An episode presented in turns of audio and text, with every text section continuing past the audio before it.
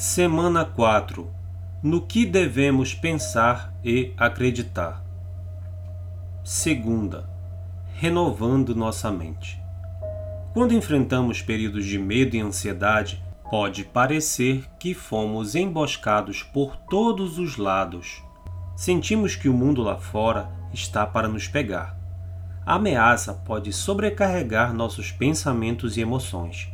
Nestes tempos, a palavra de Deus fornece clareza. Deus é um libertador. Ele fornece redenção e perdão.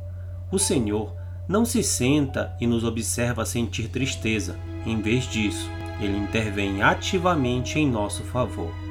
As Escrituras declaram que o Senhor livra, protege e nos guarda de nossa oposição.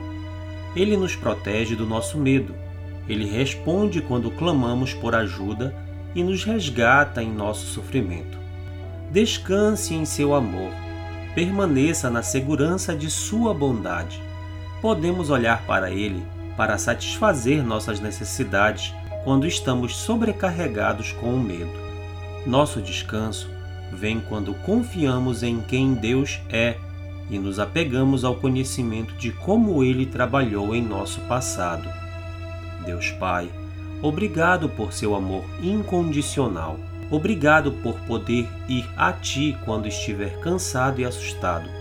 Ajude-me a descansar, sabendo que estarás comigo, não importa o que eu passe. Te louvo pela Tua benignidade.